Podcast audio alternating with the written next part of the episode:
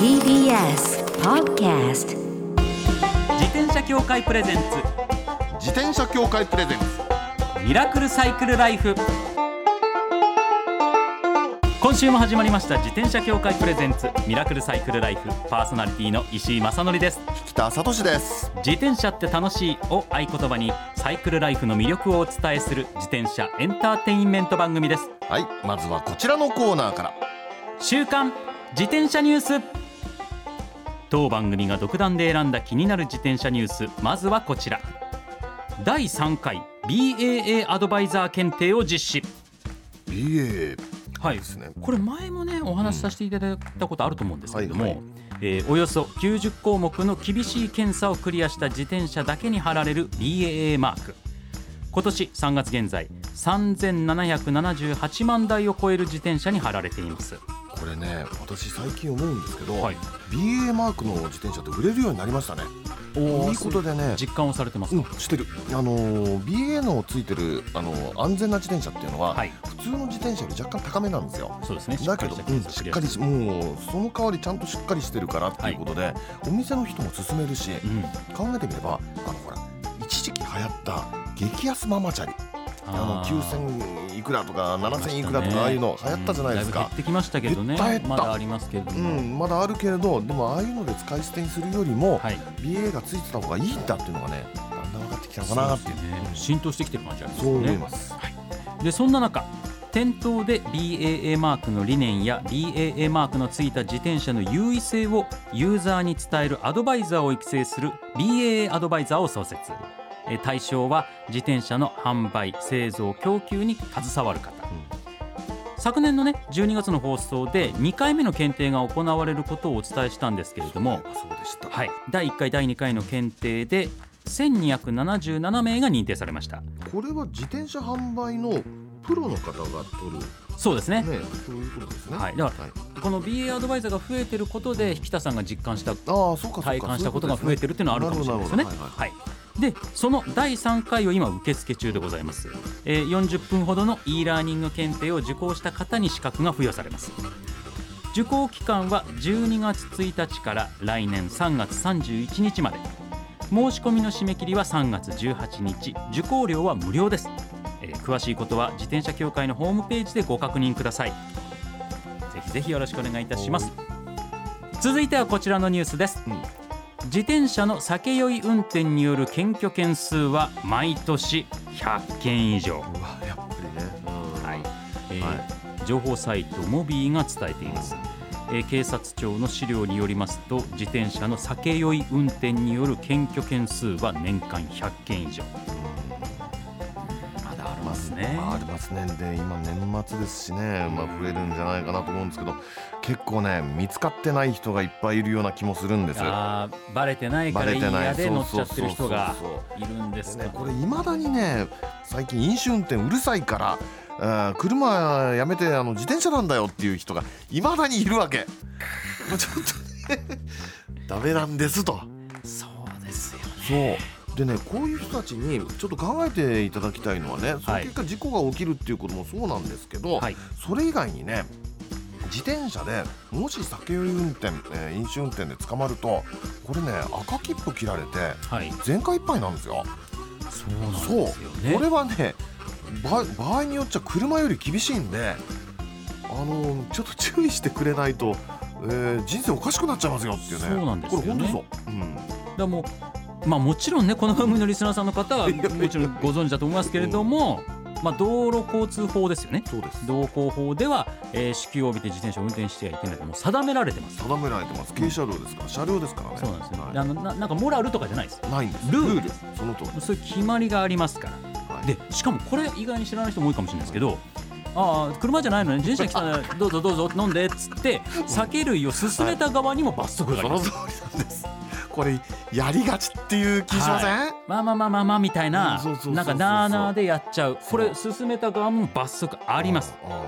で今先ほどね北さんからお話ありましたけれども、自転車での罰則というのは自動車とは異なりまして、反則金制度とかそういうのがないので青切符がないんです、はい、なので自転車などで検挙された場合は即時書類送検されるケースっていうのはちゃんとありますから。ありますから。でそれが100件なんですか？これ。実際うん自転車の交通指導取締り状況っていうのは平成22年の2584件に比べて令和元年で2万2859件と10倍に増えてるんですよ。警察も力入れ始めてるんだね。そういうことなんです。これすごいね、はい、あの、うん。そういうことが多くなったっていうことと同時に、警察の方もこれ自転車に関することをちゃんと取り締まっていくぞっていうそういうことですよ。10倍ですからね。そうですよ。だって10倍なのは指導取締り状況ですからね。指導含めて。そうだ。指導。つまりその裏にはもっとだからもう逮捕みたいなことがはい、あってもおかしくないっていうたね、くさんあるってことですから皆さんももう改めて気を引き締めて、まあ、特にね年末ですからねお酒飲む機会ちょっと増えると思うんで皆さんもますます気を引き締めて気をつけていただければと思います。ます。以上週刊自転車ニュースでした。この後はゲストコーナーおなじみ自転車ジャーナリストの菊池武弘さんをお迎えします自転車協会プレゼンツミラクルサイクルライフ。この番組は自転車協会の提供でお送りします。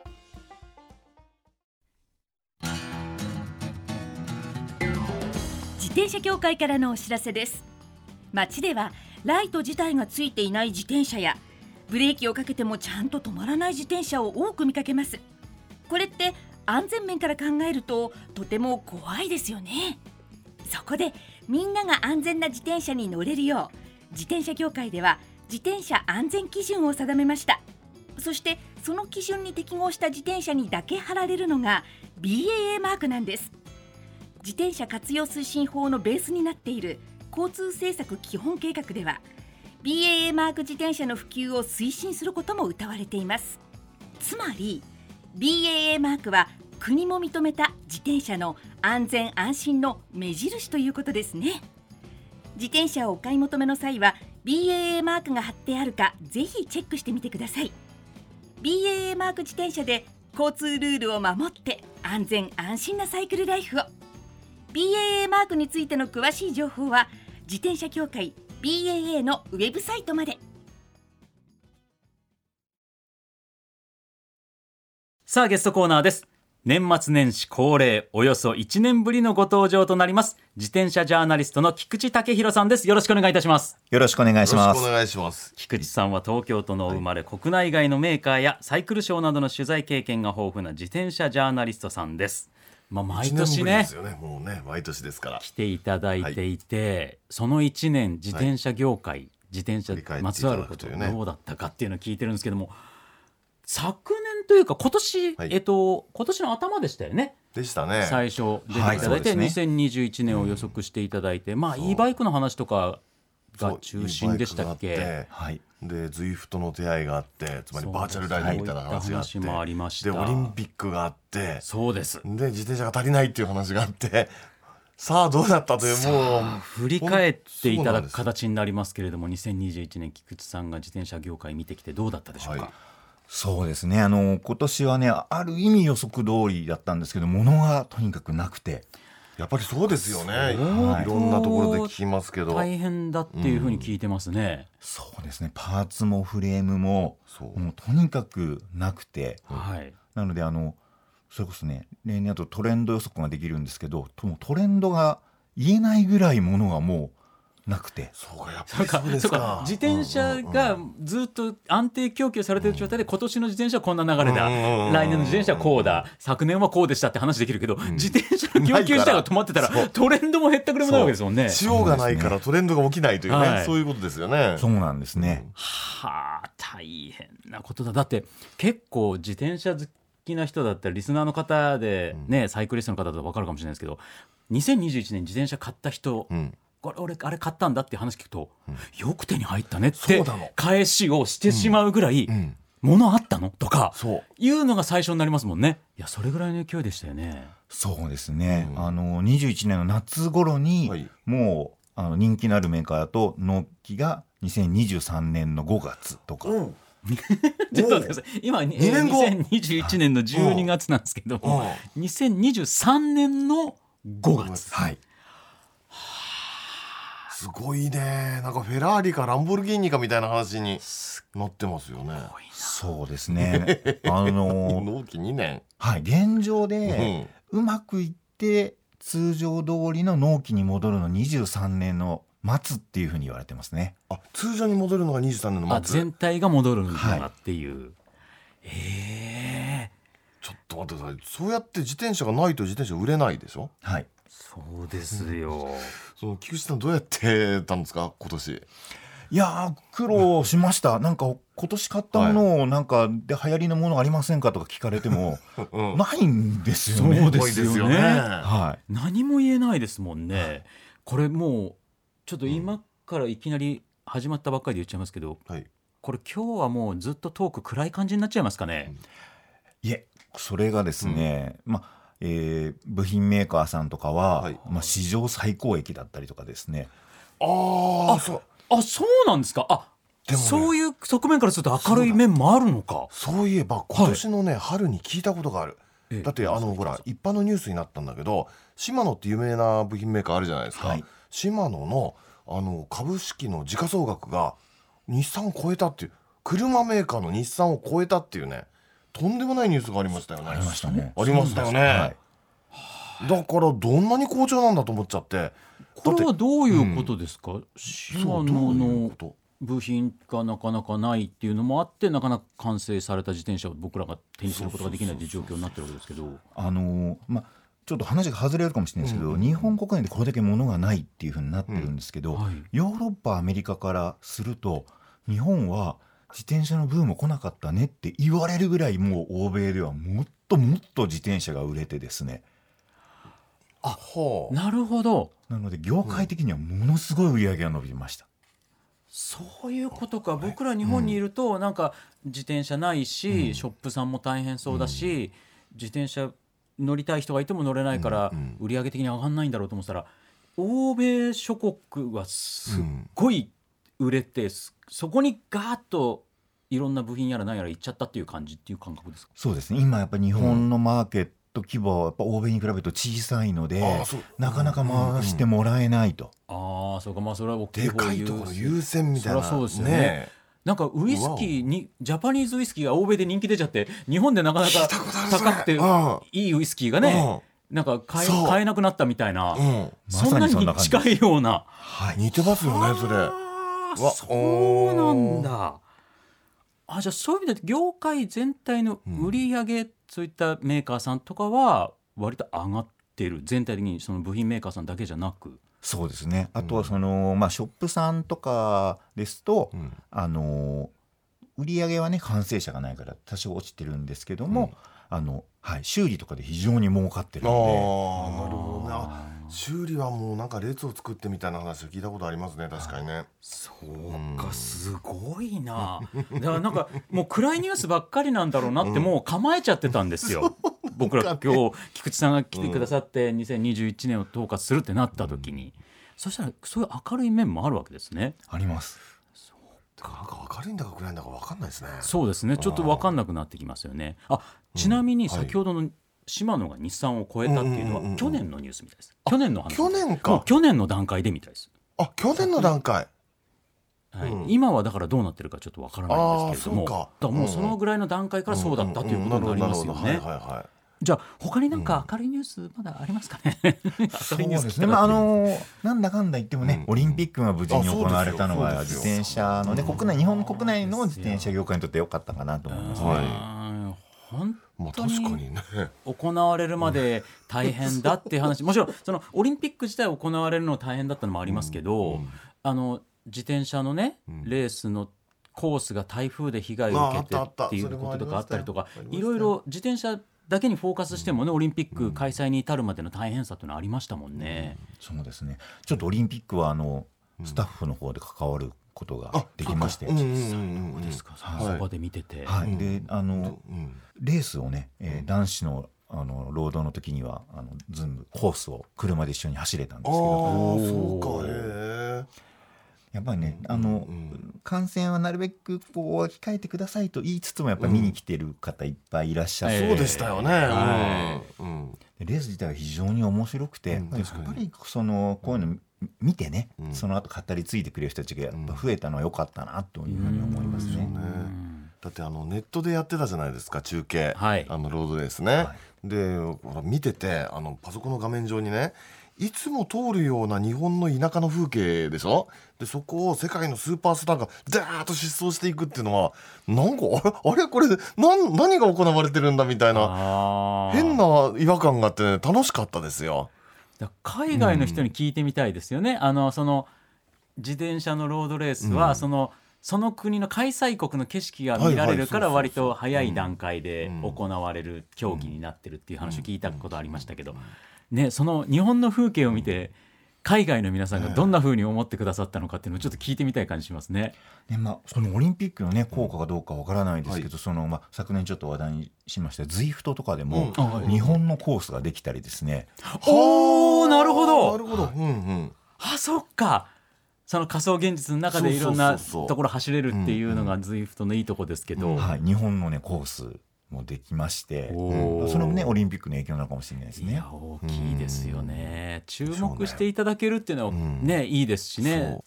あとそう e バイクはもうその今年の頭に菊池さんいろいろお話ししてくださいましたけどやっぱいい感じですか？売れてますね。売れてるでしょうねあれね。そうなんですよね。実はね今日 e バイクで来ちゃったここに。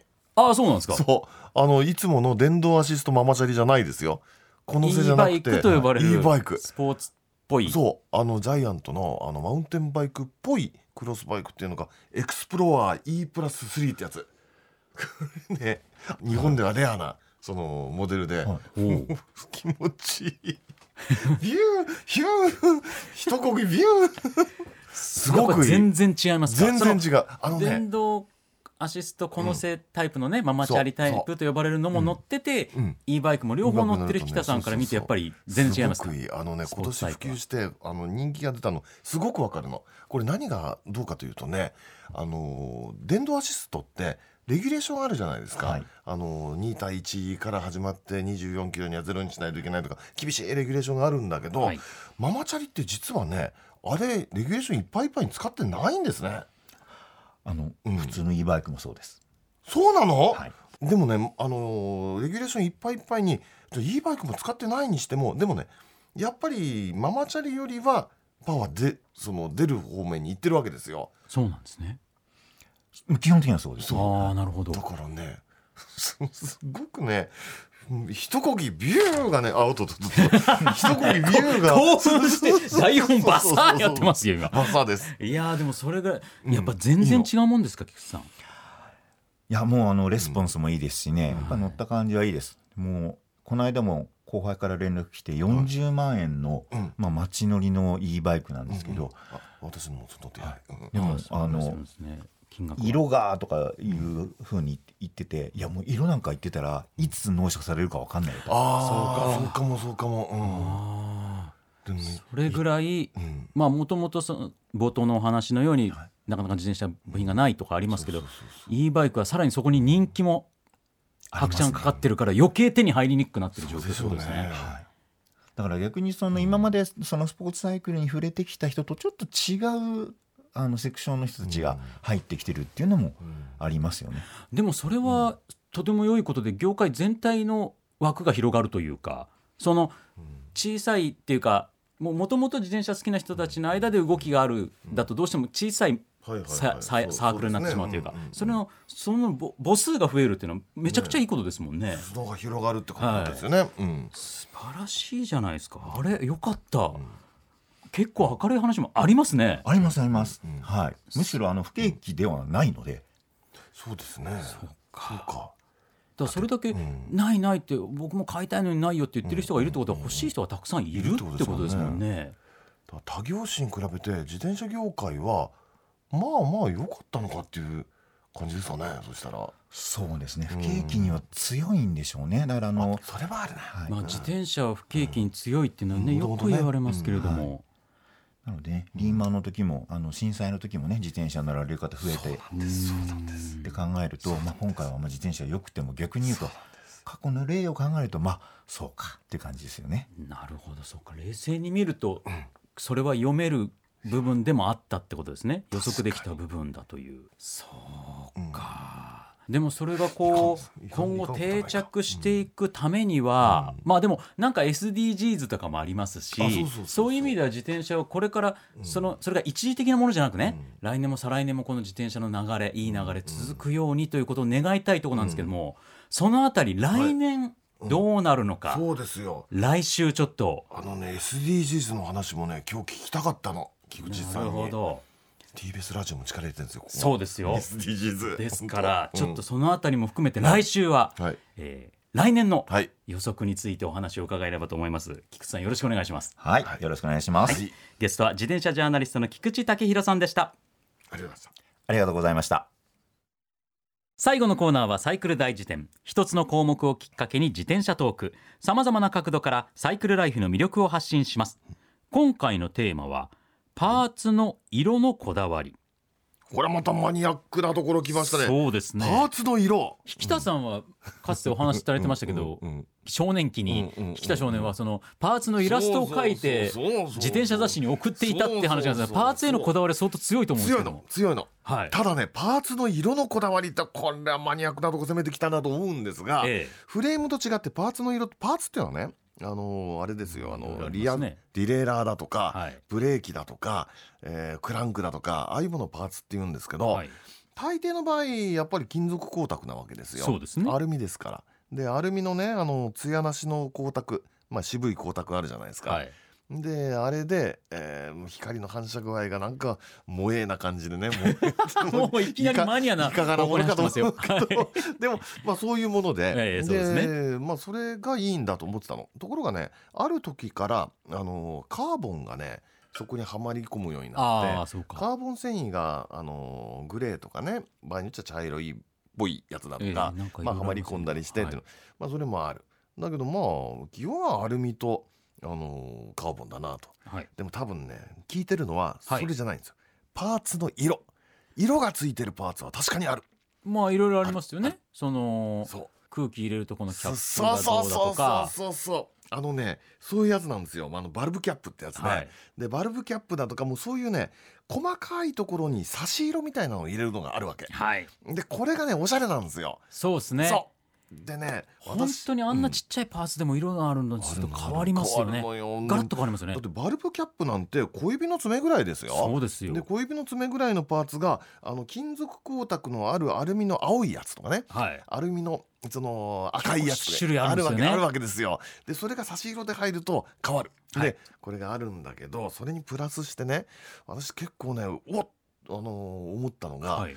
BB の部分。BB っていうのは、はい。あのペダルのクランクあるでしょ、はい。クランクの中心部分。あれをボトムブラケット。うん。あとあのそう足踏むところの、えーぐるぐる回転する中心。真ん中中心真ん中、はい。であれ BB って言うんですけど、ええ。BB っていうのはねあの中に入ってるぐるぐる回る部品でそれを右と左の両側から止める輪っかがあるんですよ。はい輪っでかこの輪っかのことをロックリングって言うんですけどはあ。このロックリングが金属光沢のいろんな色があるわけ。へえ。で例えばね青があるわけですよ。あるかも。あるでしょあるでしょ。ことある。のよ。であの青で青光りするね金属光沢の青のものをこのロックリングにつけるわけ。はい。でそれで同時にバルブキャップも青くするあね。あなるほどなるほどなるほど。のでそうすると差し色が統一されるでしょ。そうですね。でなおかつあのーあれですよあのーディレイラーとか、はい。変変速機ね。ディレイラーとか、えーそのブレーキとか、はい。そういうとこに細かく入ってるあのネジ。もあネジ実はねこのネジも青いやつとか赤いやつが あるわけ。変えるのこれを。でそうすると全部が統一され統一差し色になるんですよ。はい。かっこいい。いやそれはねわかります。やって見たことあります僕もそういうの。でしょ？でもね、マニアックですよ相当。そしてねそしてもう一つこれについては何ですか？言いたいことあるんですよ。ですか？でそうやって差し色完成するでしょ、はい。かっこいい。いますね。ね、はい。い、いでしょ？いかっこいいかっこいいですよ。でそれでね誰しもその後にねチェーンに行くんですよあチェーン。チェーンあるでしょ？チェーンは印象変わりますからね。チェーン印象変わるの。でチェーン印象変わって青青光りのチェーンとかね、はい。ピンク光りのチェーンとかあるわけですよ。ありますあります。売ってますねチェーンに変えるの。だけどチェーンを変えるとねなんか違うなって感じになっちゃうんですよ。でおかしいなと思ったの、はい。私も変えたことあるから、はい。おかしいなと思って後でじっくり見るとねチェーンっていうのはさすがにねいろいろ力がかかってはい。摩耗するところだから、ええ。真ん中の部分は銀色のままなんですよ。あだからあなるほど。そその色をペタペタ塗っただけみたいな感じになっちゃってそこだけで本格派に見えないの。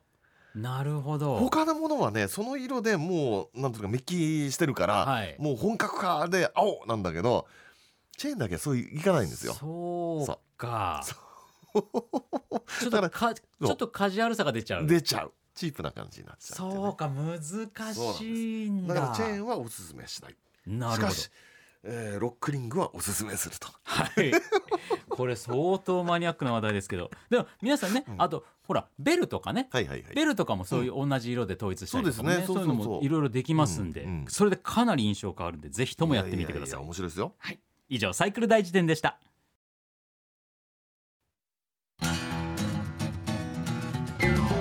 自転車協会からのお知らせです。スポーツ用自転車の場合きめ細かいメンテナンスも必要ですね。だからしっかりとした技量や知識を持ったスタッフのいるお店でお買い求めいただくことがとても大切なんです。そこで誕生したのが SBAA プラスです。この SBAA プラスとは一定の実務経験と十分な技量を持ち自転車協会主催の試験に合格した販売者の方にだけ認定されます。今回制度が一部改正になり認定者にスポーツ用自転車安全整備基準に基づいた整備を受けてもらうと SBAA プラスマークを貼ってもらうことができます。だから SBAA プラスマークはしっかりとしたメンテナンスを行った安全安心の証と言えます。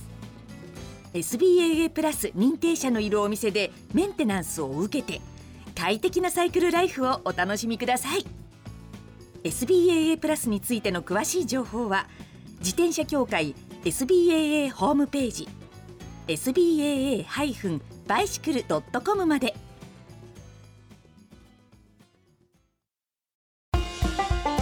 ミラクルサイクルライフそろそろお別れのお時間です。いや安心しましたね。ちょっとね、はい。まうん。